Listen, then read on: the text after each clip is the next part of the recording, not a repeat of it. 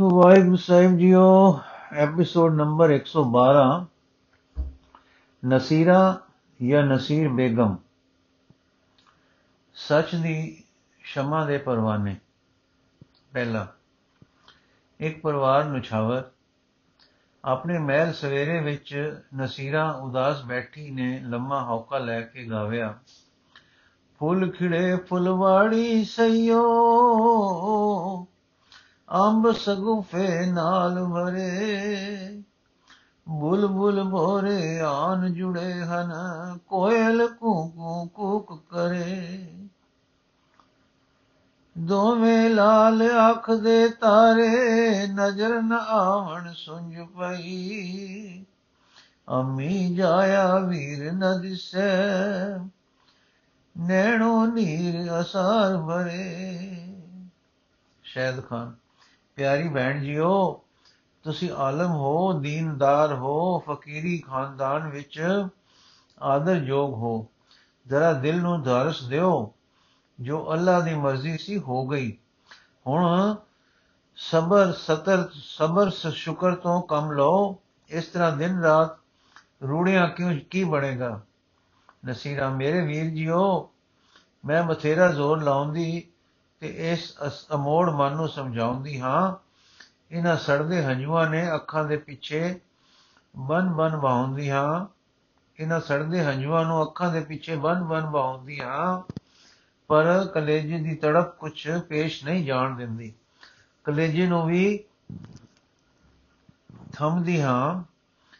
ਕੁਰਨ ਪੜ੍ਹਦੀ ਹਾਂ, ਕੁਰਾਨ ਪੜ੍ਹਦੀ ਹਾਂ, ਹਦੀਸਾਂ ਵਿਚਾਰਦੀ ਹਾਂ। ਪਰ ਵੀਰ ਵਿਛੋੜਾ ਤੇ ਪੁੱਤਾਂ ਦਾ ਸਲ ਮੱਲੋ ਮੱਲੀ ਬੇਬਲ ਕਰ ਘਟਦਾ ਹੈ। ਹਾਂ ਹਾਂ ਹਾਂ ਤਾਂ ਮੈਂ ਬੇਸਬਰੀ ਪਰ ਵੀਰਾ, ਉਸ ਕਾਲਜੇ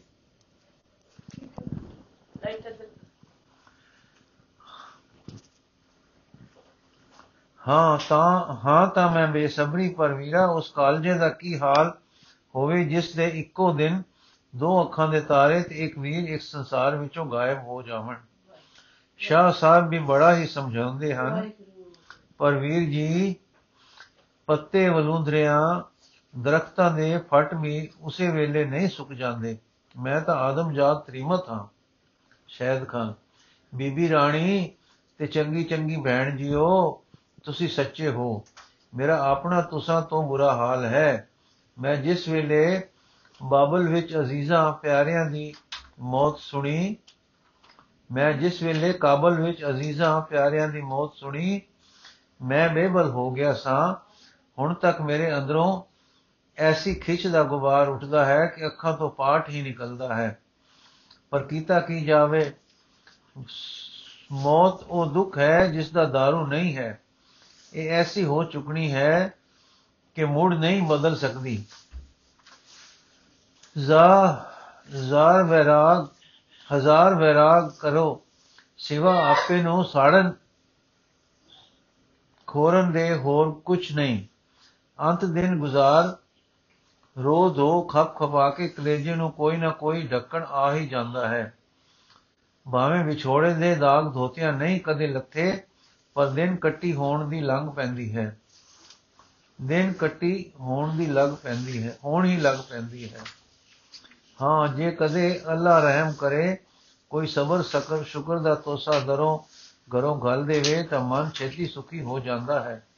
ਅੱਲਾ ਦੇ ਪਿਆਰ ਵੱਲ ਰੁਕ ਕੀਤਿਆਂ ਜ਼ੋਰ ਜਬਦੇ ਹੋ ਆਉਂਦਾ ਹੈ। ਜ਼ੋਰਾ ਜਬਦੇ ਹੋ ਆਉਂਦਾ ਹੈ।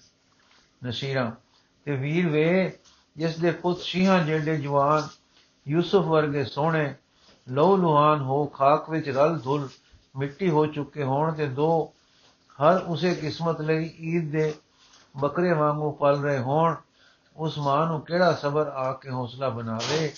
ਵੀਰਾ ਦੇ ਦੋ ਬੇਟਾ, ਦੇ ਬੈਠੀ ਦੋ ਹੋਰ ਬੇਟਾ ਦੇਣ ਲਈ ਪਾਲ ਰਹੀ ਹਾਂ ਕਾਸ਼ ਮੈਂ ਔਤਰੀ ਹੁੰਦੀ, ਮੇਰੇ ਨਿਕਰਮਣ ਕੁੱਖ ਸੜਦੀ ਨਾ। ਮੇਰੀ ਨਿਰਕਰਮਣ ਸੁਖ ਸਰਵੀ ਨਾ ਹੁੰਦੀ, ਨਾ ਹੀਰੇ ਮਿਰਗ ਪਾਲਦੀ, ਨਾ ਕੁਹਿੰਦੇ ਮਰਦੇ ਵੇਖਦੀ।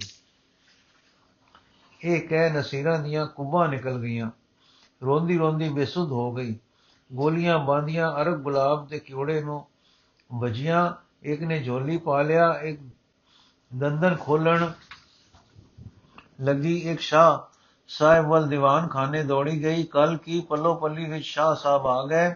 ਹੋਸ਼ ਲਿਆਉਣ ਦਾ ਯਤਨ ਹੋਣ ਲੱਗ ਪਿਆ ਤੇ ਯਤਨ ਕਾਰਗਰ ਹੋ ਗਿਆ। ਬੀਬੀ ਦੀ ਹੋਸ਼ ਪਰਤ ਆਈ, ਪਰ ਨਿਡਾਲ ਅਤ ਸੀ। ਸ਼ੈਦ ਖਾਨ ਆਪੇ ਨੂੰ ਰੋਕਦਾ ਸੀ, ਪਰ ਉਸ ਪਾਸੋਂ ਉਸ ਪਾਸੋਂ ਨਾ ਰਿਹਾ ਗਿਆ, ਰੋਕਦੇ, ਰੋਕ ਰਾਕਦੇ ਸ਼ਾਹ ਸਾਹਿਬ ਨਾਲ ਗੱਲੀ ਜੁਟ ਪਿਆ। ਆਖਣ ਲੱਗਾ, ਆਪ ਵੱਡੇ ਹੋ ਤੇ ਮੇਰੇ ਸਭ ਤਰ੍ਹਾਂ ਆਦਰ ਯੋਗ ਹੋ। ਮੇਰ ਕਰੋ ਤੇ ਇੱਕ ਦਾਨ ਦਿਓ। ਦੂਸਰੇ ਸਾਹਿਬਜ਼ਾਦਿਆਂ ਨੂੰ ਮੈਦਾਨ ਜੰਗ ਵਿੱਚ ਨਹੀਂ ਟੋਰਨਾ। ਆਪ ਫਕੀਰ ਹੋ, ਫਕੀਰਾਂ ਨੂੰ ਜੰਗ ਜੰਗਲਾਂ ਵਿੱਚ ਨਾਲ ਕੀ? ਜੰਗ ਜੰਜਾਲਾਂ ਨਾਲ, ਜੰਗ ਜੰਗ ਜੰਗ ਜੰਦਲਾਂ ਨਾਲ ਕੀ? ਇਹ ਮੁਲਕ ਗੀਰੀਆਂ ਖੁਸਰਵਾ ਪਾਤਸ਼ਾਹਾਂ ਨੂੰ ਹੀ ਸਲਾਮਤ ਰਹਿਣ। ਤੁਹਾਨੂੰ ਅੱਲਾ ਨੇ ਸੁਖ ਹੀ ਸੁਖ ਬਖਸ਼ਿਆ ਹੈ। ਅੱਲਾ ਦੀ ਯਾਦ ਵਿੱਚ ਸੁਖੀ ਦਿਨ ਗੁਜ਼ਾਰੋ। ਤੀਰ, ਤੂਫਾਨ, ਗੋਲੇ, ਕੂਚ, ਖੂਨ, ਮਰਨਾ, ਮਾਰਨਾ, ਇਹ ਅਸਾਂ ਸਿਪਾਹੀਆਂ ਲਈ ਅੱਲਾ ਨੇ ਲਿਖ ਦਿੱਤੀਆਂ ਹਨ। ਸੋ ਸਿਰ ਮੱਥੇ ਉੱਤੇ। ਸ਼ਾਹ ਸਾਹਿਬ, ਖਾਨ ਜੀਓ, ਮੈਂ ਸਿਪਾਹੀ ਨਹੀਂ। ਨਾ ਮੁਲਕ ਗਿਰੀ ਦੀ ਹਵਸ ਹੈ। ਨਾ ਮੇਰੇ ਜੰਗ ਵਿੱਚ ਸ਼ਾਮਲ ਹੋਣ ਦਾ ਕਾਰਨ ਹਿਰਸ਼ ਹੈ। ਮੈਂ ਤਾਂ ਇਸ਼ਕ ਤੇ ਅਸੂਲ ਦੇ ਨੁਕਤੇ ਤੋਂ ਸ਼ਰੀਕੇ ਜੰਗ ਹੋਇਆ ਹਾਸਾਂ ਤੇ ਅੱਲਾ ਮੈਨੂੰ ਸਬਰ ਦੇਵੇ, ਮੈਂ ਵਡਭਾਗ ਹਾਂ ਕਿ ਮੇਰੇ ਪੁੱਤਰ ਮੇਰੇ ਮਹਿਬੂਬ ਦੇ ਕੰਮ ਆਏ। ਦੋ ਗੋਸ਼ਤ ਦੇ ਟੁਕੜੇ ਜਿਨ੍ਹਾਂ ਫਬਾ ਫਬਾਮ ਜਿਨ੍ਹਾਂ ਜਿਨ੍ਹਾਂ ਵਬਾ ਮਰੀ ਹਾਦਸੇ ਕਿਸੇ ਹੀਲੇ ਅੰਤ ਮਰਨਾ ਹੀ ਸੀ, ਉਹ ਇੱਕ ਅੱਲਾ ਦੀ ਖਿਦਮਤ, ਦੂਜੇ ਅਸੂਲ ਦੀ ਖਿਦਮਤ, ਤੀਜੇ ਅਸੂਲ ਪ੍ਰਸਤੀ ਲਈ ਤਸਦਕ ਸਦਕੇ ਹੋ ਗਏ। ਮੈਂ ਸੋਤਰਾ ਹੋ ਗਿਆ। ਹਾਂ, ਨਸੀਰਾਂ ਦੀ ਕੁੱਖ ਹਰੀ ਹੋ ਗਈ ਹੈ। ਰਹਿੰਦੀ ਦੁਨੀਆ ਤੱਕ ਇਸ ਦੀ ਕੁਰਬਾਨੀ ਉੱਤੇ ਅਰਸ਼ਾਂ ਤੋਂ ਰਹਿਮਤ ਵਰਸੇਗੀ। ਸ਼ਹਿਦ ਖਾਨ ਸ਼ਾਹ ਸਾਹਿਬ, ਮੈਨੂੰ ਖੁਦ ਕਹਿੰਦੇ ਸ਼ਰਮ ਆਉਂਦੀ ਹੈ ਕਿ ਮੈਂ ਸਿਪਾਹਗੀਰੀ ਦੇ ਵਿਰੁੱਧ ਕੁਝ ਆਖਾਂ। ਮੈਂ ਆਪ ਸਿਪਾਹੀ ਹਾਂ 5000 ਦਾ ਦਰਜਾ ਕਈ ਬਹਾਦਰੀਆਂ ਕਰਕੇ ਪਾ ਚੁੱਕਾ ਹਾਂ। ਪਰ ਪਤਾ ਨਹੀਂ, ਹਮਸ਼ੀਰਾ ਸਾਹਿਬਾਂ ਦੇ ਸਦਮੇ ਨੇ ਮੈਨੂੰ ਕਿਉਂ ਕਮਜ਼ੋਰ ਕਰ ਦਿੱਤਾ ਹੈ? ਬਰਖੁਰਦਾਰਾਂ ਦੀ ਤੇ ਵੀਰ ਦੀ ਮੌਤ ਮੈਂ ਕਾਬਲ ਵਿੱਚ ਸੁਣੀ ਸੀ।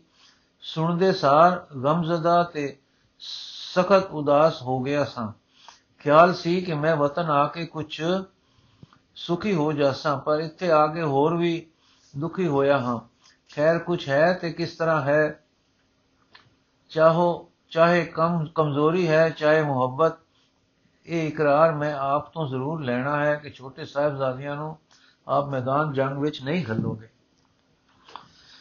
ਸ਼ਾਹ ਸਾਹਿਬ ਖਾਨ ਸਾਹਿਬ, ਆਪ ਕਿਹੜੇ ਮੁਲਕੇ ਵਿੱਚ ਹੋ? ਮੈਂ ਕਿਸੇ ਨੂੰ ਸਰਬਤ ਸ਼ਹਾਦਤ ਪਿਲਾ ਸਕਦਾ ਹਾਂ। ਇਹ ਅੱਲਾ ਦੀ ਰਹਿਮਤ ਹੈ। ਵੱਡੇ ਬਰਖਦਾਰ ਤੇ ਆਪ ਭਾਈ ਸਾਹਿਬ ਤੇ ਮੇਰੇ ਛੋਟੇ ਭਾਈ ਸਾਹਿਬ ਨਸੀਬਾਂ ਵਾਲੇ ਸਨ ਜੋ ਉਹ ਉਹ ਆਪ ਕੋਸਰ ਪੀ ਗਏ, ਜਿਸ ਦਾ ਫਿਕਰ ਜ਼ਿਕਰ ਕਰਦੇ ਹਨ ਕਿ ਬਹਿਸ਼ਤਾਂ ਵਿੱਚ ਹੁੰਦਾ ਹੈ। ਨਹੀਂ ਨਹੀਂ, ਰਸੂਲਾਂ ਦਾ ਰਸੂਲ ਆਪ ਜਗਤ ਵਿੱਚ ਆਇਆ ਹੈ ਤੇ ਆਪ ਕੌਸਰ ਨਾਲ ਇਥੋਂ, ਆਪ ਕੌਸਰ ਨਾਲ ਇੱਥੇ ਲੈ ਆਇਆ ਹੈ। ਤੇ ਇਹ ਆਪ ਕੌਸਰ ਸ਼ਰਬਤੇ ਸ਼ਹੀਦੀ ਹੈ, ਜੋ ਉਸ ਦੇ ਫਰਮਾਨ ਵਿੱਚ ਉਸ ਦੀ ਖੁਸ਼ੀ ਵਿੱਚ ਜਾਨ ਨਿਸਾਰਾ ਮੁਹੱਬਤ ਦੇ ਬੰਦਿਆਂ ਨੂੰ ਉਸ ਦੀ ਨਜ਼ਰ ਮੁਹੱਬਤ, ਸਿਨਾਸ, ਪਿਆਰ ਪਛਾਣਨ ਵਾਲੀ ਦ੍ਰਿਸ਼ਟੀ, ਜਾਮ ਪਿਆਲੇ ਭਰ ਭਰ ਕੇ ਪਿਲਾਉਂਦੀ ਹੈ। ਮੈਂ ਵੀ ਉਸ ਮਹਿਫਲ ਵਿੱਚ ਗਿਆ ਸਾਂ। ਪੁੱਤੇ ਭਾਈ ਸਾਹਿਬ ਨਸੀਬਾਂ ਵਾਲੇ ਸਨ, ਪੀ ਗਏ।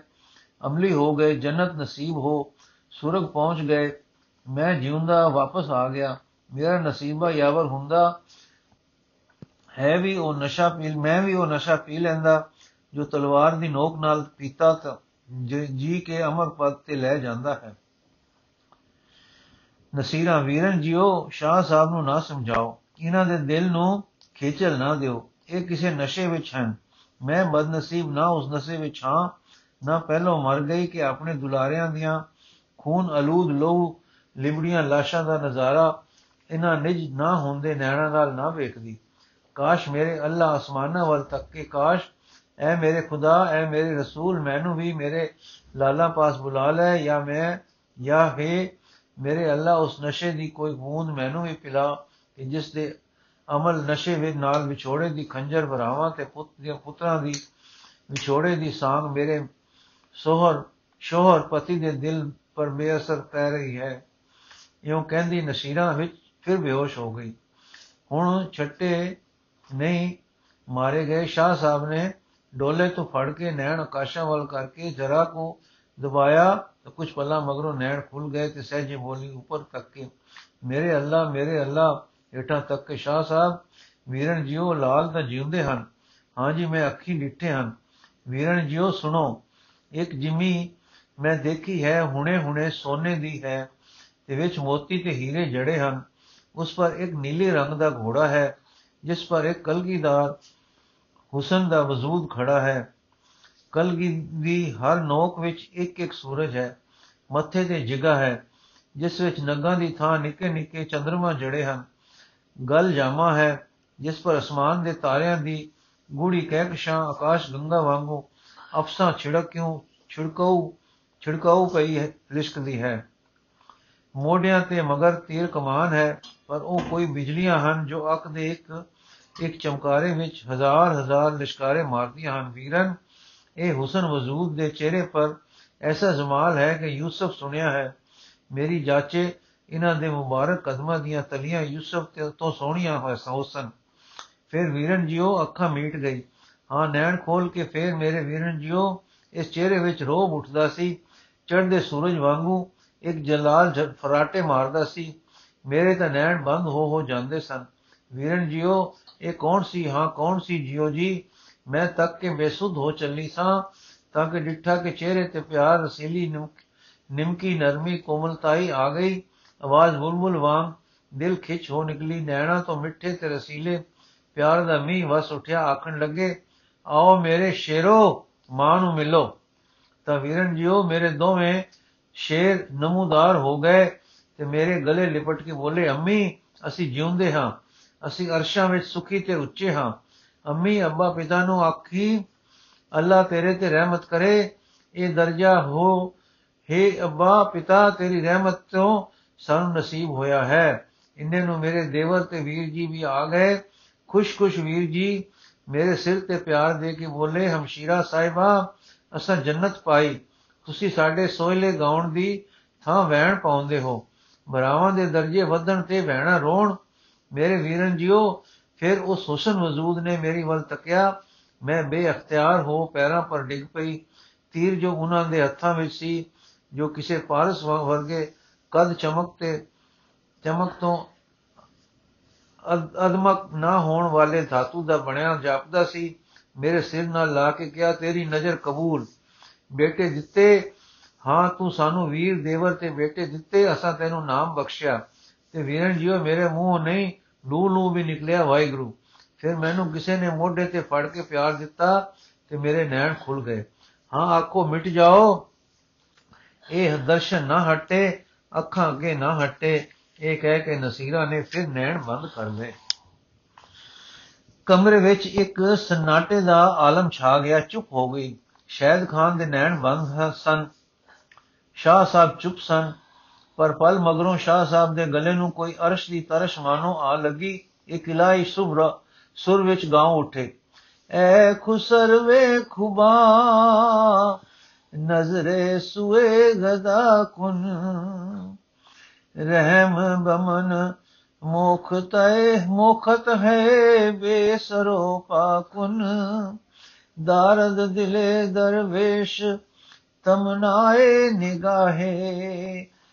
ਜਾਂ ਚਸ਼ਮੇ ਸਿਆ, ਮਸਤ ਬੈਕ ਗਮ ਜ਼ਹਿਦ ਵਾਕੁਨ ਗਰ ਲਾਫ ਜ਼ਨਦ ਮਾ ਕੇ ਮਾਨਦ ਬਜ਼ਮਾਲਤ ਬਿਨ ਮਾਏ ਰੁਖੇ ਖੋਸ ਖੈਸੋ ਖੇਸੋ ਮਾ ਗੁਸਤਨ ਵਾਕਨ ਐਸਰ ਵਿੱਚ ਮਨ ਅਜ ਚਮਨੋ ਬਾਗੇ ਜ਼ਮਾਨੇ ਬਖਰਾਮ ਦਰੀ ਬਜ਼ਮੋ ਦੋ ਸਦ ਰਾਮਾ ਕਬਾ ਕੁਨ ਸਮਾਉ ਗੁਲੋ ਪਰਵਾਨਾ ਉਹ ਬੁਲਬੁਲ ਹਮ ਜ਼ਮਾਂਦ ਐ ਦੋਸਤ ਬਿਹਾ ਰਹਿਮ ਬਾਤਨ ਹਾਈਓ ਮਾ ਕੁਨ ਬਾ ਦਿਲ ਸੁਦਗਾ ਜੇ ਹੋ ਜ਼ਫਾ ਤਾ ਬਕੈ ਆਖਰ ਆਰੰਗੇ ਵਛਾ ਵਫਾ ਤਕੇ ਜ਼ਫਾ ਬੈ ਖੁਦਾ ਕੁਨ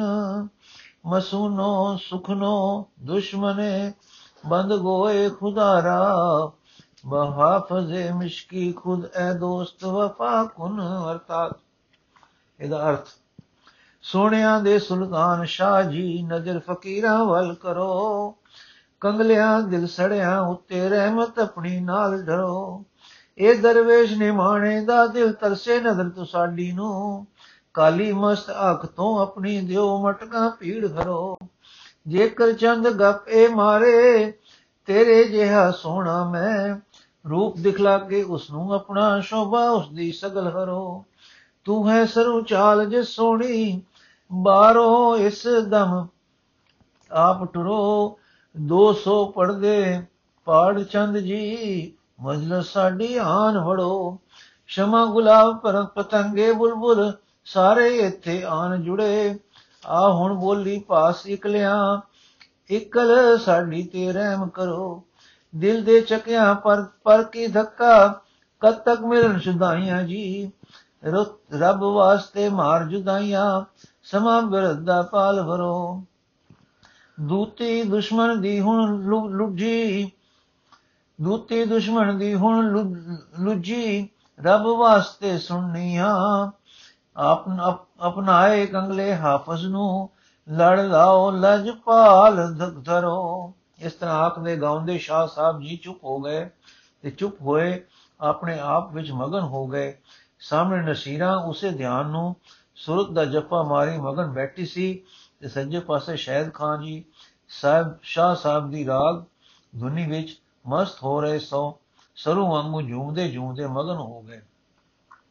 ਇਹ ਸ਼ਾਹ ਸਾਹਿਬ ਬੁੱਧੂ ਸ਼ਾਹ ਫਕੀਰ ਹਨ, ਜੋ ਜਗੀਰਦਾਰ ਪਦਾਰਥਾਂ ਦੇ ਮਾਲਕ ਵੀ ਹਨ ਤੇ ਚਲੇ ਵੀ ਬਿਆਨ ਚੋਲੇ, ਚੇਲੇ ਵੀ ਬਿਆਨ ਰੱਖਦੇ ਹਨ ਤੇ ਰਾਜ ਦਰਬਾਰੇ ਸਾਰੇ ਸਤਕਾਰੇ ਪਿਆਰੇ ਵੀ ਜਾਂਦੇ ਸਨ। ਨਸੀਰਾ ਆਪ ਦੀ ਘਰਵਾਲੀ ਹੈ ਤੇ ਸ਼ਹਿਦ ਖਾਂ ਜੀ ਨਸੀਰਾ ਦੇ ਭਰਾ ਲੱਗਦੇ ਹਨ। ਬੁੱਧੂ ਸ਼ਾਹ ਸਮੇਂ ਦੇ ਭਾਰੀ ਪੀਰ ਸਨ, ਤਪੀ ਵੀ ਸਨ, ਪਰ ਕਿਸੇ ਰਸਾਵੇਸ਼ ਤੇ ਆਪ ਨੂੰ ਲੋੜਵੰਦ ਸਮਝਦੇ ਸੇ। ਸ਼੍ਰੀ ਕਲਗੀਧਰ ਜੀ ਦਾ ਜਸ ਸੁਣ ਕੇ ਪਾਉਂਟੇ ਦਰਸ਼ਨਾਂ ਵਾਸਤੇ ਗਏ, ਦਰਸ਼ਨ ਕੀਤੇ ਕੀਤੇ ਕੀ ਦਰਸ਼ਨ ਹੋਏ ਦਰਸ਼ਨ ਹੁੰਦੇ ਹੀ ਆਪ ਦਰਸ਼ਨ ਸਮਾ ਗਏ ਕਵੀ ਸੰਤੋਖ ਸਿੰਘ ਜੀ ਉਸ ਮੇਲ ਨੂੰ ਇਉਂ ਦੱਸਦੇ ਹਨ, ਐਸੀ ਮਿਲਨੀ ਅਬ ਮਿਲ ਰਹੇ ਗਇਓ, ਲੈ ਦਰਸ਼ਨ ਕੋ ਮਨ ਦੇ ਗਇਓ, ਮਨ ਦੇ ਦਿਓ। ਅਸ ਵਿਵਹਾਰ ਬਿਨਾ ਮੁਖ ਬੋਲੇ, ਹੋਏ ਚੁਕਿਓ ਤੁਰਨ ਬਿਨ ਤੋਲੇ। ਇਸ ਤਰ੍ਹਾਂ ਗੁਰ ਚਰਨਾ ਕਮਲਾ ਦਾ ਭੋਰਾ ਹੋ ਕੇ ਬੁੱਧੂ ਸ਼ਾਹ ਨੇ ਜੀਵਨ ਕਣੀ ਪ੍ਰਾਪਤ ਕੀਤੀ। ਗੁਰੂ ਅਰਦਾਸ, ਗੁਰੂ ਆਦਰਸ਼ ਤੇ ਤੋਂ ਗਿਆਤ ਪਾਈ, ਫਿਰ ਸਵੇ, ਸਡੋਰੇ ਆਪਣੇ ਨਗਰ ਆ ਕੇ ਸਾਈਂ ਸਿਮਰਨ ਵਿੱਚ ਸੁਖੀ ਦਿਨ ਬਿਤਾਉਣ ਲੱਗਾ। ਇੱਕ ਵੇਰ ਬੁੱਧੂ ਸ਼ਾਹ ਨੇ 500 ਪਠਾਣਾ ਦਾ ਇੱਕ ਦਲ ਸਤਗੁਰੂ ਜੀ ਦੀ ਫੌਜ ਵਿੱਚ ਨੌਕਰ ਰਖਵਾਇਆ ਸੀ। ਕੁਚਿਰ ਮਗਰੋਂ ਬਗਾਣੇ ਦਾ ਜੁੱਧ ਛਿੜ ਪਿਆ ਇਸ ਜੁੱਧ ਵਿੱਚ ਉਹ ਪਠਾਨ ਵੈਰੀ ਦਲ ਨਾਲ ਜਾ ਰਲੇ। ਬੁੱਧੂ ਸ਼ਾਹ ਨੂੰ ਸੁਣ ਕੇ ਬਹੁਤ ਖੇਦ ਹੋਇਆ। ਸੋ ਉਹ 700 ਮੁਰੀਦ ਆਪਣੇ ਦੋ ਪੁੱਤਰ, ਇੱਕ ਭਾਈ ਤੇ ਨਸੀਰਾਂ ਦੇ ਪਿਆਰੇ, ਇੱਕ ਵੀਰਨ ਜੀ ਨੂੰ ਨਾਲ ਲੈ ਕੇ ਆਪ ਪਹੁੰਚੇ, ਅਰ ਸਤਗੁਰ ਜੀ ਦੀ ਤਾਇਆ ਹੋ ਕੇ ਖੂਬ ਲੜੇ। ਇਸੇ ਜੁੱਧ ਵਿੱਚ ਆਪ ਦੇ ਦੋ ਲਾਇਕ ਸੋਹਣੇ ਜਵਾਨ ਪੁੱਤਰ ਤੇ ਇੱਕ ਭਰਾ ਸ਼ਹੀਦ ਹੋ ਗਏ। ਨਸੀਰਾਂ ਦਾ ਭਾਈ ਵੀ ਸ਼ਹੀਦ ਹੋਇਆ। ਫਤਿਹ ਸਤਗੁਰ ਜੀ, ਅਟਲ ਅਹਿਲ ਪ੍ਰਤਾਪੀ ਗੁਰੂ ਕਲਗੀਆਂ ਵਾਲੇ ਦੀ ਹੋਈ। ਬੁੱਧੂ ਸ਼ਾਹ ਉੱਤੇ ਸਤਗੁਰਾਂ ਦੀ ਅਤ ਮਿਹਰ ਹੋਈ। ਅਰਸ਼ੀ ਖੁਸ਼ੀਆਂ ਦੇ ਨਾਲ ਇੱਕ ਪੁਸ਼ਾਕ ਸਿਰੋਪਾ, ਅੱਧੀ ਦਾ ਆਪਣੀ ਦਸਤਾਰ ਕੰਗਾ ਇੱਕ ਕਟਾਰ ਬਖਸ਼ਿਸ਼ ਬਖਸ਼ਿਸ਼ ਹੋਏ। ਮੁਰਗਿਦਾਂ ਨੂੰ 5000 ਦੀ ਮਠਿਆਈ ਪ੍ਰਸ਼ਾਦ ਮਿਲਿਆ। ਇਹ ਦਾਤਾ ਲੈ ਲੈ ਕੇ ਤੇ ਸਤਗੁਰੂ ਜੀ ਦੀ ਫਕੀਰੀ ਦਾ ਅਸਲੀ ਰੂਪ ਦੇਖ ਕੇ ਤੇ ਸਿੱਖੀ ਦਾ ਵਰਤਾਰਾ ਸਿੱਖ ਸਿੱਖ ਸਿੱਖ ਕੇ ਸ਼ਾਹ ਜੀ ਆਪਣੇ ਪਿੰਡ ਸੁਖੀ ਵਾਪਸ ਆਏ। ਪਰੰਤੂ ਮਾਂ ਦੀ ਮਮਤਾ ਕਹਿਰ ਦੀ ਕੋਮਲ ਵਸਤੂ ਹੈ, ਜਿਸ ਨੇ ਨਸੀਰਾ ਵਰਗੀ ਪਤੀ ਦੀ ਪਿਆਰੀ ਤੇ ਵਿਦਵਾਨ ਇਸਤਰੀ ਨੂੰ ਵੀ ਪੁੱਤਰ ਵਿਯੋਗ ਦੇ, ਵੀਰ ਵਿਯੋਗ ਵਿੱਚ ਘਾਇਲ ਕਰ ਛੱਡਿਆ ਹੈ। ਦਾਰਸਾ ਦਾਰਸਾ ਦਿੰਦੀ ਤੇ ਬਾਣੇ ਮੰਨਣ ਦੇ ਯਤਨ ਕਰਦੀ ਹੈ। ਪੀਰ ਜੀ ਵੀ ਕਈ ਵੇਰ ਸਮਝਾ ਚੁੱਕੇ ਹਨ, ਪਰ ਐਸੇ ਐਸੇ ਰੋੜਵੇਂ ਬਿਰਹਾਂ ਵਿੱਚ ਰੁੜਦੀ ਹੈ ਕਿ ਮਰਨ ਮਰਾਨ ਹੋ ਕੇ ਬਚਦੀ ਹੈ। ਅੱਜ ਨਸੀਰਾਂ ਦੇ ਭਾਈ ਸ਼ਹਿਦ ਖਾਨ ਜੋ ਕਾਬਲ ਕਿਸੇ ਸਰਕਾਰੀ ਕੰਮ ਗਏ ਹੋਏ ਸਨ, ਵਾਪਸ ਆਏ ਹਨ, ਆਪ 5000 ਹਨ, ਭਾਰੇ ਅਹੁਦੇਦਾਰ ਤੇ ਬਹਾਦਰ ਹਨ, ਪਰ ਦਿਲ ਬੜਾ ਮਿੱਠਾ ਤੇ ਪਿਆਰ ਵਾਲਾ ਰੱਖਦੇ ਹਨ। ਪਰਮੇਸ਼ਰ ਦੇ ਭਾਉ ਵਾਲੇ ਵੀ ਹਨ, ਬੰਦਗੀ ਦਾ ਸ਼ੌਕ ਵੀ ਹੈ ਪਰ ਬੰਦਗੀ ਦਾ ਪਿਆਰ ਤੇ ਰਸ ਨਹੀਂ ਪਿਆ। ਅੱਜ ਇਸ ਭੈਣ ਬਣਵਈਏ ਨੂੰ ਬੁਲਾਉਣ ਆਏ ਇਸ ਰੰਗ ਵਿੱਚ ਡੁੱਬੇ ਹਨ। ਪੀਰ ਜੀ ਦਾ ਕੀਰਤਨ ਤੇ ਭੈਣ ਜੀ ਦੇ ਦੇਖੇ ਦਰਸ਼ਨ ਨੇ ਵਿਨ ਸੁਟਿਆ ਹੈ। ਕੁਝ ਚਿਰ ਤਾਂ ਮਗਨ ਟਿੱਕੇ ਰਹੇ, ਫਿਰ ਉੱਠੇ ਤਾਂ ਕੁਝ ਬੋਰਾਏ ਬੋਰਾਨੇ ਜੇ ਦਿਸਦੇ ਹਨ, ਦਿਸਦੇ ਸਨ। ਪੀਰ ਜੀ ਨੇ ਵੀ ਇਹ ਹਾਲਤ ਦੇਖੀ। ਨਸ਼ੀਰਾ ਹੁਣ ਸੁਖੀ ਹੋ ਰਹੀ ਹੈ।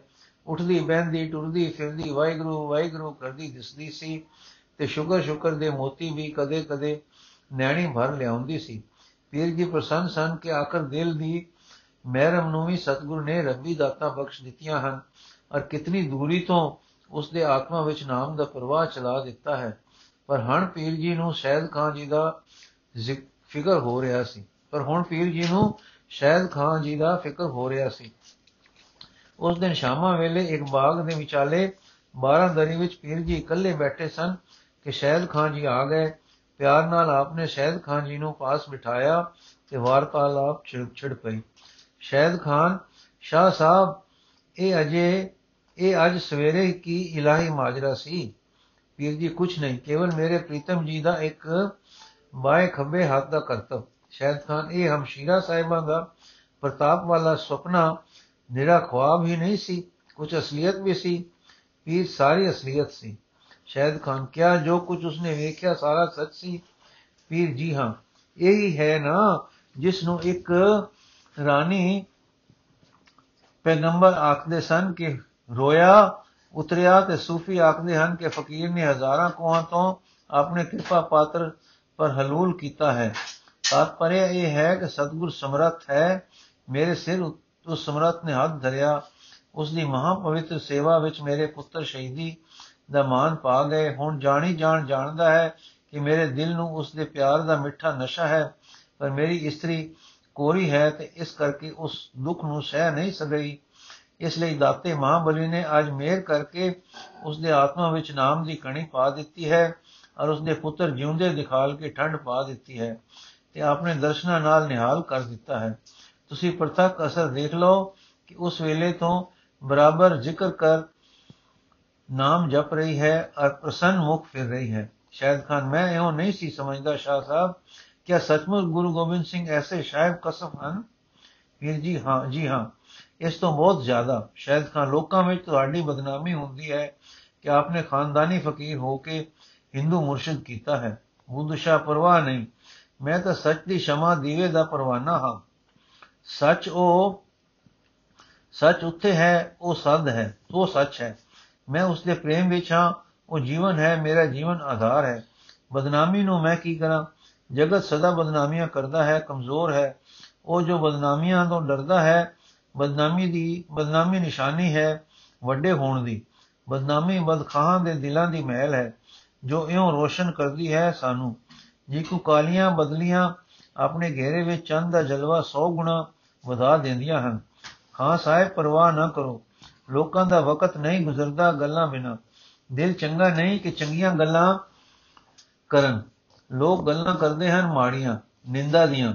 ਨਿੰਦਾ ਜਗਤ ਦਾ ਆਧਾਰ ਹੈ, ਜਿਸ ਆਸਰੇ ਦਿਨ ਕੱਟੀ, ਦਿਨ ਕਟਾ, ਦਿਨ ਕੱਟੀ ਕਰਦੇ ਹਨ। ਇਸ ਪਰ ਆਪਣੇ ਜੀਵਨ ਦੀ ਟੇਕ ਨਹੀਂ ਰੱਖੀ ਦੀ ਜੀਵਨ ਦੀ ਟੇਕ ਇੱਕ ਸੱਚ ਹੈ। ਹਾਂ ਸਾਹਿਬ ਬਹੁਤ ਖੂਬ।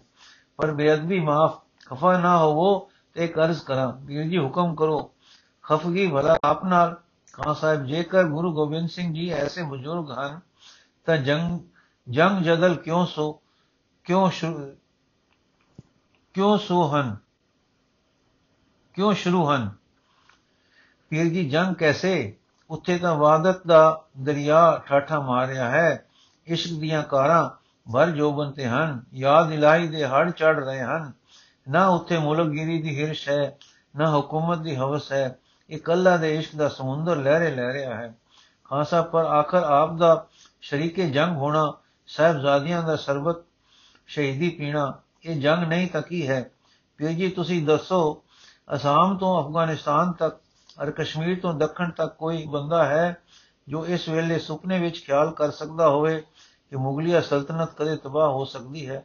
ਸ਼ਾਇਦ ਖਾਨ, ਐਸਾ ਖਿਆਲ ਕਰਨਾ ਕਮਲਾਪਨ ਖਿਆਲ ਕੀਤਾ ਜਾਵੇਗਾ। ਪੀਰ ਜੀ, ਤੇ ਜੇ ਕੋਈ ਔਰੰਗਜ਼ੇਬ ਨਾਲ ਲੜਨਾ ਚਾਹੇ ਤਾਂ ਉਹ ਕੋਈ ਪਾਤਸ਼ਾਹ ਹੋਵੇ, ਕਿਲੇ, ਕੋਟ, ਫੌਜਾਂ, ਲਸ਼ਕਰ ਪਦਾਰਥਾਂ ਵਾਲਾ ਹੋਵੇ, ਇੱਕ ਕੋਨੇ ਬੈਠਾ ਫਕੀਰ ਜੋ ਆਖਦਾ ਹੈ ਕਿ ਮੁਗਲਿਆ ਸਲਤਨਤ ਦੀ ਇੱਟ ਨਾਲ ਇੱਟ ਖੜਕਾ ਦੇਣੀ ਹੈ। ਹੋਵੇ ਫਕੀਰ ਤੇ ਹੱਥੋਂ ਹੱਥ ਵੀ ਔਰੰਗਜ਼ੇਬ ਜੇ ਪਾਤਸ਼ਾਹ ਨਾਲ ਹੱਥ ਵਟਾਉਣ ਨੂੰ ਤਿਆਰ ਹੋਵੇ, ਕਦੇ ਉਹ ਜੰਗ ਜੰਦਲ ਤੇ ਮੁਲਕਗਿਰੀ ਦਾ ਹਫਸੀ ਹੋ ਸਕਦਾ ਹੈ? ਸ਼ਹਿਦ ਖਾਨ ਫੇਰ ਕੀ ਹੈ? ਪੀਰ ਜੀ ਅਸੂਲ ਪਰਸਤੀ, ਸ਼ਹਿਦ ਖਾਨ ਕਿਸ ਤਰ੍ਹਾਂ?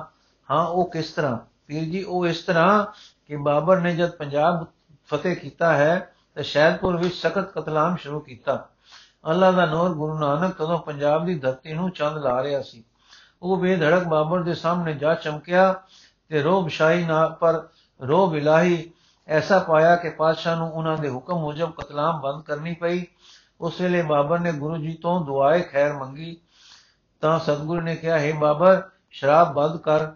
ਨਾਲੇ ਜੇ ਪਠਾਣਾ ਤੇ ਫਤਿਹ ਪਾ ਕੇ ਜ਼ੁਲਮ ਤੋਂ ਹੱਥ ਸੰਕੋਚੇਗਾ, ਪਰਜਾ ਦੇ ਧਰਮ ਵਿੱਚ ਧੱਕਾ ਨਹੀਂ ਕਰੇਗਾ, ਸਮਤਾ ਰੱਖੇਗਾ, ਹਿੰਦੁਸਤਾਨ ਨੂੰ ਵਤਨ ਬਣਾਏਗਾ ਤਾਂ ਰਾਜ ਕਰੇਗਾ। ਪਰ ਜਦ ਇਨਸਾਫ ਛੱਡਿਆ, ਪਠਾਣਾ ਵਾਂਗੂ ਦੀਨ ਵਿੱਚ ਦਖਲ ਕੀਤਾ, ਤਦੋਂ ਸਮਾਪਤੀ ਸਮਝਣੀ। ਹੁਣ ਔਰੰਗਜ਼ੇਬ ਨੇ ਦੀਨ ਵਿੱਚ ਜ਼ਬਰ ਸ਼ੁਰੂ ਕੀਤਾ ਹੈ। ਕਸ਼ਮੀਰ ਤੇ ਹੋਰ ਜਗ੍ਹਾ ਤੋਂ ਦੁਖੀ ਲੋਕ ਉਹਨਾਂ ਦੇ ਸਜੀਦਾ ਨਸ਼ੀਨ ਗੁਰੂ ਤੇਗ ਬਹਾਦਰ ਸਾਹਿਬ ਜੀ ਪਾਸ ਪਹੁੰਚੇ ਚੁਨਾਂਚੇ ਆਪ ਨੇ ਔਰੰਗਜ਼ੇਬ ਨੂੰ ਖਤ ਲਿਖਿਆ ਕਿ ਪਾਤਸ਼ਾਹ ਲਈ ਰਵਾ ਨਹੀਂ ਹੈ ਕਿ ਪਰਜਾ ਦੇ ਧਰਮ ਵਿੱਚ ਧੱਕੇ ਦਾ ਵਰਤਾਓ ਕਰੇ। ਤੂੰ ਇਸ ਗੱਲ ਤੋਂ ਰੁਕ ਜਾ, ਪਰ ਔਰੰਗਜ਼ੇਬ ਨੇ ਮੰਨਣ ਦੀ ਥਾਂ ਗੁੱਸਾ ਖਾ ਕੇ ਉਹਨਾਂ ਨੂੰ ਕਤਲ ਕਰਵਾ ਦਿੱਤਾ। ਹੁਣ ਉਹਨਾਂ ਦੇ ਸਜ਼ਾਦਾ ਨਸ਼ੀਨ ਗੁਰੂ ਗੋਬਿੰਦ ਸਿੰਘ ਜੀ ਉਸੇ ਅਸੂਲ ਪਰ ਖੜੇ ਹਨ ਕਿ ਪਾਤਸ਼ਾਹ ਨੂੰ ਪਰਜਾ ਦੇ ਧਰਮ ਵਿੱਚ ਦਖਲ ਦੇਣ ਦਾ ਹੱਕ ਨਹੀਂ ਹੈ। ਇਸ ਅਸੂਲ ਨੂੰ ਕਹਿ ਨਹੀਂ ਰਹੇ ਅਸਲੀ ਜਾਂ ਅਮਲੀ ਜਾਮਾ ਪਹਿਨਾ ਰਹੇ ਹਨ ਔਰ ਇਤਨਾ ਮਕਦੂਰ ਰੱਖਦੇ ਹਨ ਕਿ ਮੁਗਲਿਆ ਸਲਤਨਤ ਤੋਂ ਨਿਰਭੈ ਹਨ ਤੇ ਆਖਦੇ ਹਨ ਕਿ ਸਲਤਨਤ ਹੁਣ ਤਬਾਹ ਹੋ ਜਾਏਗੀ। ਸ਼ਾਇਦ ਖਾਂ ਬਹੁਤ ਖੂ ਹੈ ਵੀ ਠੀਕ, ਔਰੰਗਜ਼ੇਬ ਜ਼ਿੰਦ ਵਿੱਚ ਹੈ, ਜ਼ੁਲਮ ਪਰ ਜ਼ੁਲਮ ਕਰ ਰਿਹਾ ਹੈ ਤੇ ਸਮਝਦਾ ਹੈ ਕਿ ਜ਼ਬਰਦਸਤ ਹੋ ਰਿਹਾ ਹਾਂ, ਪਰ ਅਸਲ ਵਿੱਚ ਸਲਤਨਤ ਦੀ ਜੜ ਆਪ ਖੋਖਲੀ ਕਰ ਰਿਹਾ ਹੈ। ਪਰ ਹਾਂ, ਇਹ ਦੱਸੋ ਕਿ ਇਹ ਜੰਗ ਤਾਂ ਹਿੰਦੂ ਰਾਜਿਆਂ ਨਾਲ ਸੀ, ਮੁਗਲਿਆ ਰਾਜ ਨਾਲ ਤਾਂ ਜੰਗ ਨਹੀਂ ਸੀ ਪੀਰ ਜੀ ਠੀਕ, ਪਰ ਆਪ ਉਹਦੇਦਾਰ ਸਰਕਾਰੀ ਹੋ, ਸਲਤਨਤ ਦੀਆਂ ਰਮਜ਼ਾਂ ਨੂੰ ਸਮਝਦੇ ਹੋ। ਔਰੰਗਜ਼ੇਬ ਬਾ ਖਬਰ ਪਾਤਸ਼ਾਹ ਹੈ। ਉਸ ਦੇ ਖੁਫੀਆ ਅਖਬਾਰ ਨਵੀਸ਼ ਗੁਰੂ ਜੀ ਦੇ ਨੇੜੇ ਤੇੜੇ ਰਹਿੰਦੇ ਤੇ ਖਬਰਾਂ ਗਲਦੇ ਹਨ। ਉਹ ਜਾਣਦਾ ਹੈ ਕਿ ਮੈਂ ਉਹਨਾਂ ਦੇ ਵਾਲਦ, ਪਿਤਾ ਜੀ ਸਾਹਿਬ ਨੂੰ ਬੇਗੁਨਾਹ ਕਤਲ ਕੀਤਾ ਹੈ। ਉਹ ਜਾਣਦਾ ਹੈ ਕਿ ਉਹਨਾਂ ਦੇ ਮੁਰੀਦਾਂ ਦੀ ਗਿਣਤੀ ਲੱਖਾਂ ਤੋਂ ਲੰਘ ਚੁੱਕੀ ਹੈ। ਉਹ ਜਾਣਦਾ ਹੈ ਕਿ ਗੁਰੂ ਗੋਬਿੰਦ ਸਿੰਘ ਜੀ ਦੀ ਰੂਹ ਵਾਲਦ ਸਾਹਿਬ ਦੇ ਕਤਲ ਨਾਲ ਦੱਬੀ ਨਹੀਂ ਤੇ ਉਹ ਇਹ ਵੀ ਚਾਹੁੰਦਾ ਹੈ ਕਿ ਉਹ ਮਾਰੇ ਜਾਣ। ਪਰ ਉਹ ਝਜਕਦਾ ਵੀ ਹੈ, ਝਿਜਕਦਾ ਵੀ ਹੈ ਕਿ ਇਸ ਕਤਲ ਦਾ ਅਸਰ ਪੰਜਾਬ ਵਿੱਚ ਸ਼ੌਰਸ ਬਪਾ ਨਾ ਕਰ ਦੇਵੇ। ਦੱਖਣ ਵਿੱਚ ਮਰਾਠੇ ਸਿਰ ਚੁੱਕ ਰਹੇ ਹਨ। ਤੁਸੀਂ ਹੁਣ ਭਾਰਤ ਜ਼ਈਆਂ ਦੇ ਇੰਤਜ਼ਾਮ ਕਰਦੇ ਆਏ ਹੋ, ਸੋ ਉਸਨੇ ਪਹਾੜੀ ਰਾਜਿਆਂ ਨੂੰ ਇਸ਼ਾਰਾ ਕੀਤਾ ਕਿ ਇਸ ਫਕੀਰ ਦੇ ਬਾਲਕ ਨੂੰ ਕਤਲ ਕਰ ਨੂੰ ਕਤਲ, ਕਚਲ ਕੁਚਲ ਸੱਟੋ। ਇਸ ਇਸ਼ਾਰੇ ਪਰ ਸਾਰੇ ਪਹਾੜੀ ਚੜ ਆਏ ਸਨ। ਅੱਗੇ ਉਹ ਜੁਲਾਈਆ ਫਕੀਰ ਨਹੀਂ ਕਿ ਮੁਰਦਾ ਦਿੱਲੀ ਨਾਲ ਦਬ ਜਾਏ। ਉਹ ਪੁਰ ਜਲਾਲ ਰੱਬੀ ਨੂਰ ਹੈ, ਉਸਨੇ ਤਲਵਾਰ ਦਾ ਜਵਾਬ ਖੰਡੇ ਦੀ ਢਾਲ ਬਣਾ ਕੇ ਦਿੱਤਾ ਹੈ ਤੇ ਕਿਹਾ ਹੈ ਕਿ ਮੈਂ ਆਪਣੇ ਅਸੂਲ ਤੇ ਖੜਾ ਹਾਂ ਔਰ ਅਸੂਲ ਪਰ ਸ਼ਹੀਦ ਹੋਵਾਂਗਾ, ਪਰ ਕਦੇ ਦਬਾਂਗਾ ਨਹੀਂ। ਇਹ ਰਾਜ ਗਾਰਤ ਹੋ ਜਾਏਗਾ, ਅੱਲਾ ਨੂੰ ਹੁਣ ਇਸ ਦਾ ਰੱਖਣਾ ਮਨਜ਼ੂਰ ਨਹੀਂ।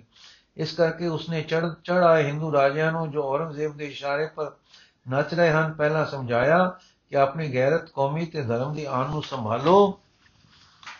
ਕਿਉਂ ਤੁਹਾਡੀਆਂ ਰੰਗਾਂ ਦਾ ਖੂਨ ਸ਼ਰਦ ਹੋ ਗਿਆ ਹੈ? ਪਰ ਜਦ ਉਹ ਲੜਾਈ ਪਰ ਉਤਰ ਹੀ ਪਏ ਤਾਂ ਖੂਬ ਚਣੇ ਖੂਬ ਚਣੇ ਚਬਾਏ ਤੇ ਪਸਪਾ ਕਰ ਦਿੱਤਾ ਹੈ। ਫਿਰ ਦੇਖ ਲੋ ਕਿ ਇੱਕ ਗਿੱਠ ਜਿਮੀ ਪਰ ਕਬਜ਼ਾ ਨਹੀਂ ਕੀਤਾ। ਵਜੇ ਜਾਂਦੇ ਰਾਜਿਆਂ ਦਾ ਪਿੱਛਾ ਤੱਕ ਨਹੀਂ ਕੀਤਾ। ਸ਼ਾਇਦ ਖਾਂ, ਹੁਣ ਸਾਰੀ ਗੱਲ ਮੇਰੀ ਸਮਝ ਵਿੱਚ ਆ ਗਈ ਹੈ। ਕਿ ਮਾਮਲਾ ਅਸੂਲ ਪ੍ਰਸਤੀ ਦਾ ਹੈ, ਬਲਕਿ ਇਹ ਤਾਂ ਔਰੰਗਜ਼ੇਬ ਦੀ ਬਿਹਤਰੀ ਔਰ ਉਸ ਦੀ ਭਲਾਈ ਦੀ ਗੱਲ ਹੈ। ਉਹ ਧਰਮ ਵਿੱਚ ਜ਼ਬਰਦਸਤੀ ਨਾ ਕਰੇ ਤਾਂ ਰਾਜ ਦੀ ਪਕਿਆਈ ਵੱਧ ਜਾਵੇ। ਪਰ ਹਕੂਮਤ ਦਾ ਨਸ਼ਾ ਰਾਜਮਤ ਬੁਰੀ ਬਲਾ ਹੈ। ਹਾਂ, ਇੱਕ ਗੱਲ ਮੇਰੀ ਸਮਝ ਨਹੀਂ ਪੈਂਦੀ ਕਿ ਅਸੂਲ ਪ੍ਰਸਤੀ ਠੀਕ ਗੁਰੂ ਜੀ ਦਾ ਹਵਾ ਹਿਰਸ ਤੋਂ ਪਾਰ ਪਾਕ ਹੋਣਾ ਠੀਕ, ਪਰ ਇਹ ਮਾਰਨ ਕਤਲ ਜ਼ਬਰ ਇਸ ਤਰ੍ਹਾਂ ਕਿਸ ਤਰ੍ਹਾਂ ਫਕੀਰ ਵਿੱਚ ਰਵਾ ਹੈ? ਵੀਰ ਜੀ, ਇੱਥੇ ਹੀ ਸਾਰਾ ਵੇਦ ਹੈ। ਤੇ ਮੈਂ ਵੀ ਹੈਰਾਨ ਹੁੰਦਾ ਸਾਂ, ਪਰ ਇਹ ਗੁਰੂ ਜੀ ਦੀ ਸੋਹਬਤੇ ਫੈਜ਼ ਰਸ਼ਾ, ਪਰਉਪਕਾਰੀ ਸਤਸੰਗ ਬਿਨਾ ਗੱਲ ਖੁੱਲਦੀ ਹੀ ਨਹੀਂ। ਅਸਲ ਵਿੱਚ ਕੀ ਮੁਸਲਮਾਨ ਫਕੀਰ, ਕੀ ਸੂਫੀ ਤੇ ਕੀ ਹੋਰ, ਕੀ ਹਿੰਦੂ ਵੇਦਾਂਤੀ ਜੋਗੀ ਤੇ ਸੰਨਿਆਸੀ ਸਭ ਇੱਕ ਭੁੱਲ ਕਰ ਰਹੇ ਹਨ। ਧਰਮ ਨੂੰ ਇੱਕ ਗਰੀਬੀ, ਕਮਜ਼ੋਰੀ, ਕਾਰੀ, ਬੁਜ਼ਦਲੀ ਨਾਲ ਤਬੀਰ, ਅਰਥ ਕਰ ਰਹੇ ਹਨ। ਤੇ ਪੜ ਸੁਣ ਕੇ ਵੀ ਇਹੋ ਪਤਾ ਲੱਗਦਾ ਹੈ ਕਿ ਆਜ਼ਜ਼ੀ, ਨਿਮਰਤਾ ਕਰਨੀ, ਗੁਨਾਹ ਤੋਂ ਬਚਣਾ ਡਰ ਕੇ ਟੁਰਨਾ ਵਿਰਾਗ, ਇਹ ਫਕੀਰੀ ਤੇ ਸਾਦਗੀਰੀ ਹੈ। ਇਹ ਠੀਕ ਹੈ, ਪਰ ਫਕੀਰ ਦੀ ਮਨ ਦੀ ਦਸ਼ਾ ਕੀ ਹੋਵੇਗੀ? ਕਦੇ ਕਿਸੇ ਨਹੀਂ ਵਿਚਾਰੀ, ਕਿਉਂਕਿ ਜਿੰਦਾ ਫਕੀਰ ਨਹੀਂ ਲਜਦਾ, ਇਸ ਲਈ ਲੋਕ ਵਿਰਾਗ ਤੋਂ ਟੁਰ ਕੇ ਮਨ ਦੀ ਕਮਜ਼ੋਰੀ ਵਿੱਚ ਨਿਰਾਸ਼ ਕਰ ਲੈਂਦੇ ਹਨ। ਮੈਂ ਜਦ ਗੁਰੂ ਜੀ ਦਾ ਬਣ ਗਿਆ, ਤਾਂ ਮੈਨੂੰ ਅਸਲ ਅਸੂਲ ਉਹਨਾਂ ਦੇ ਇਲਾਹੀ ਜੀਵਨ ਦੇ ਧਰਮ ਦਾ ਖੁੱਲਿਆ। ਧਰਮ ਕਮਜ਼ੋਰੀ ਨਹੀਂ, ਪਰ ਰੂਹ ਦੀ ਤਾਕਤਵਰੀ ਧਰਮ ਕਾਇਰਤਾ ਨਹੀਂ, ਪਰ ਰੂਹ ਦੀ ਬਹਾਦਰੀ। ਧਰਮ ਨਿਰਾ ਵਿਰਾਗ ਨਹੀਂ ਪਰ ਅੰਤਰੀਵ ਖੁਸ਼ੀ ਮੰਗਲ ਧਰਮ ਹਾਰਨਾ ਨਹੀਂ ਹੈ ਪਰ ਅਸੂਲੀ ਫਤਿਹ ਸ਼ਾਇਦ ਖਾਂ ਚੌਕ ਕੇ ਤਰਬਕ ਤਰਬਕ ਕੇ ਹੈ ਪੀਰ ਜੀ ਹਾਂ ਸ਼ਾਇਦ ਖਾਂ ਕੀਕੂ ਪੀਰ ਜੀ ਇਹ ਗੱਲਾਂ ਨਾਲ ਸਮਝ ਨਹੀਂ ਪੈਂਦੀ ਹੱਡੀ ਵਾਪਰੇ ਹੱਡੀ ਵਾਪਰੇ ਤਾਂ ਸਮਝ ਪੈਂਦੀ ਹੈ ਜੇ ਕੋ ਕੋਈ ਰੇੜੂ ਦਾ ਟੱਟੂ ਹੋਵੇ ਜਿਸ ਦਾ ਦਿਨ ਰਾਤ ਦਾ ਭਾਰ ਹੇਠ ਦੰਬੇ ਰਹਿਣ ਨਾਲ ਮੱਚ ਮਰ ਚੁੱਕਾ ਹੋਵੇ ਉਸ ਨੂੰ ਕੀ ਪਤਾ ਹੈ ਕਿ ਕੋਤਲ ਘੋੜੇ ਦਾ ਮੱਚ ਕੀ ਕੀ ਸ਼ੈ ਹੈ? ਉਹ ਆਪਣੀ ਹੀਣੀ ਨੀਵੀ ਨਿਤਾਣੀ ਦਸ਼ਾ ਨਿਮਰਤਾ ਵਿਰਾਗ ਤੇ ਫਕੀਰੀ ਸਮਝ ਲਵੇ ਤਾਂ ਕਿ ਠੀਕ ਹੈ, ਸ਼ਾਇਦ ਕਾ ਨਹੀਂ। ਉਹ ਤਾਂ ਨੀ ਮੁਰਦਾ ਦਸ਼ਾ ਹੈ। ਫਿਰ ਜੀ, ਇਸੇ ਤਰ੍ਹਾਂ ਮੈਨੂੰ ਕਲਗੀਆਂ ਵਾਲੇ ਤੋਂ ਸੋਝੀ ਮਿਲੀ ਹੈ ਕਿ ਹਿੰਦੁਸਤਾਨ ਵਿੱਚ ਪਰਵਿਟ ਫਕੀਰੀ ਅਕਸਰ ਵੇਰ ਇਸ ਨੀ ਮੁਰਦਾ ਹਾਲਤ ਦਾ ਨਾਮ ਹੋ ਗਿਆ ਹੈ, ਪਰ ਅਸਲ ਵਿੱਚ ਫਨੀਰ ਸਭ ਦੀ ਫਨ ਖਿਲਾਰੇ ਵਾਲੀ ਦਸ਼ਾ ਵਰਗੀ ਸੂਰਤ ਦੀ ਖੜੀ ਦਸ਼ਾ ਫਕੀਰੀ ਪਹਿਲ ਪਹਿਲੋਂ ਦੀ ਨਜ਼ੀਰ ਹੈ ਸ਼ਾਇਦ ਖਾਂ। ਅੱਲਾ ਮਗ ਮਗ, ਮਗਫਿਰਤ ਕਰੇ, ਮਤਲਬ ਮਾਫ ਕਰੇ। ਇਹ ਜ਼ੁਲਮ ਨਹੀਂ ਸਭ ਤੇ ਫਕੀਰੀ। ਵੀਰ ਜੀ, ਤੁਸੀਂ ਟਪਲਾ ਖਾਦਾ ਮੈਂ ਸਭ ਦੇ ਜ਼ਹਿਰ, ਉਸ ਦੀ ਈਸਾ ਈਸਾ ਰਸਾਨੀ ਦੁੱਖ ਦੇਣਾ ਤੇ ਜਾਨਾ ਮਾਰਨ ਨੂੰ ਫਕੀਰੀ ਨਹੀਂ ਕਹਿ ਰਿਹਾ। ਮੈਂ ਕੇਵਲ ਉਸ ਦੀ ਉੱਚੀ ਡੋਲ ਫਾਇਲੀ ਪਹਿਲੂ, ਉਸ ਦੇ ਉੱਚੇ ਰੁਖ ਦਾ ਜ਼ਿਕਰ ਕੀਤਾ ਹੈ। ਸ਼ਾਇਦ ਕਾ ਮੈਂ ਨਹੀਂ ਸਮਝ ਰਿਹਾ। ਵੀਰ ਜੀ, ਸਮਝਣਾ ਕਠਨ ਹੈ। ਕਿਉਂਕਿ ਅੰਦਰ ਸੁਲਤ ਸੁੱਤੀ ਪਈ ਹੈ। ਇਨਸਾਨੀਅਤ ਤੇ ਮਰਦਉ ਦਾ ਅਸਲ ਸੱਚ, ਅਮਲੀ, ਅਸਲੀ ਸੱਚ ਆਪਣੇ ਹੁਲਾਰੇ ਵਿੱਚ ਨਹੀਂ ਹੈ। ਮਾਫ ਕਰਨਾ ਤਬਾ ਵਿੱਚੋਂ ਜ਼ਹਿਰ ਸਾਫ਼ ਨਹੀਂ, ਇਸ ਕਰਕੇ ਕਠਨਤਾ ਹੈ। ਪਰ ਮੈਂ ਕੁਝ ਅਰਜ਼ ਕਰਦਾ ਹਾਂ ਤੇਰਾ ਧਿਆਨ ਕਰਕੇ ਸੁਣਨਾ। ਤੁਸੀਂ ਫਾਇਲ ਦੇ ਮਫੂਲ ਤਾਂ ਸਮਝਦੇ ਹੋ। ਆਪਣੇ ਅੰਦਰਲੇ ਦਾ ਰੁਖ, ਹਰ ਸ਼ੈ, ਹਰ ਪ੍ਰਾਣੀ ਨਾਲ ਫਾਇਲੀ ਹਾਲਤ ਦਾ ਹੋਣਾ ਇਹ ਫਕੀਰੀ ਹੈ। ਸੱਚੀ ਇਨਸਾਨੀਅਤ ਤੇ ਮਰਦਉ ਇਹ ਹੈ। ਐਉਂ ਸਮਝੋ, ਹਰ ਆਦਮੀ ਜਿਸ ਨਾਲ ਆਪ ਦਾ ਵਾਹ ਪੈਂਦਾ ਹੈ, ਉਹ ਆਪਣੇ ਗੁਣ, ਸੁਭਾਅ, ਗੱਲਬਾਤ ਦਾ ਕੁਝ ਨਾ ਕੁਝ ਅਸਰ ਤੁਸਾਂ ਪਰ ਛੋੜ ਜਾਂਦਾ ਹੈ। ਜਦ ਤੱਕ ਆਪ ਇਸ ਤਰ੍ਹਾਂ ਅਸਰਾਂ ਨੂੰ ਕਬੂਲ ਕਰਦੇ ਹੋ, ਤੁਹਾਡਾ ਅੰਦਰਲਾ ਮਫੂਲ ਹੁੰਦਾ ਮਫੂਲ ਹੁੰਦਾ ਹੈ। ਜੇ ਕੋਈ ਐਸੀ ਕਰਾਮਾਤ ਹੋ ਜਾਵੇ ਕਿ ਤੁਹਾਡਾ ਅੰਦਰਲਾ ਕਿਸੇ ਦੇ ਅਸਰ ਹੇਠ ਨਾ ਲੱਗੇ, ਸਿੱਧਾ ਖੜਾ ਰਹੇ, ਹਰ ਅਸਰ ਜੋ ਪਵੇ, ਸੋ ਹੇਠਾਂ ਤਿਲਕ ਜਾਵੇ। ਤਾਂ ਤੁਹਾਡਾ ਅਸਰ ਹੋਰ ਨਾ ਪਰ ਪਏ, ਤਾਂ ਤੁਹਾਡੇ ਅੰਦਰਲੇ ਦੀ ਦਸ਼ਾ ਹਾਲਤ ਫਾਇਲੀ ਵਾਲੀ ਹੋਵੇਗੀ। ਜਦੋਂ ਇਹ ਘਟਨਾ ਤੁਹਾਡੇ ਅੰਦਰ ਘਟ ਜਾਏ, ਤਦੋਂ ਤੁਸਾਂ ਨੂੰ ਆਪਣੇ ਅੰਦਰਲੇ ਵਿੱਚ ਸਵਾਦ, ਰਸ, ਤਾਕਤ ਇੱਕ ਕੁਮਾ ਪ੍ਰਤੀਤ ਹੋਵੇਗਾ। ਕਾਇਰਤਾ ਤੇ ਨਿਪੁਸਨਕਤਾ ਅੰਦਰਲੇ ਵਿੱਚ ਨਹੀਂ ਜਾਏਗੀ। ਬਾਕੀ ਦੀ ਸਾਖੀ ਅਸੀਂ ਕੱਲ ਪੜਾਂਗੇ ਜੀ। ਇਹ ਸਾਖੀ ਤਿੰਨ ਦਿਨਾਂ 'ਚ ਪੜੀ ਜਾਏਗੀ। ਇੱਕ ਤੀਜਾ ਹਿੱਸਾ ਅੱਜ ਪੜਿਆ ਕੱਲ ਤੇ ਪਰਸੋਂ ਦੋ ਦਿਨਾਂ 'ਚ ਬਾਕੀ ਪੂਰੀ ਹੋਈ। ਵਾਹਿਗੁਰੂ ਜੀ ਕਾ ਖਾਲਸਾ, ਵਾਹਿਗੁਰੂ ਜੀ ਕੀ ਫਤਿਹ।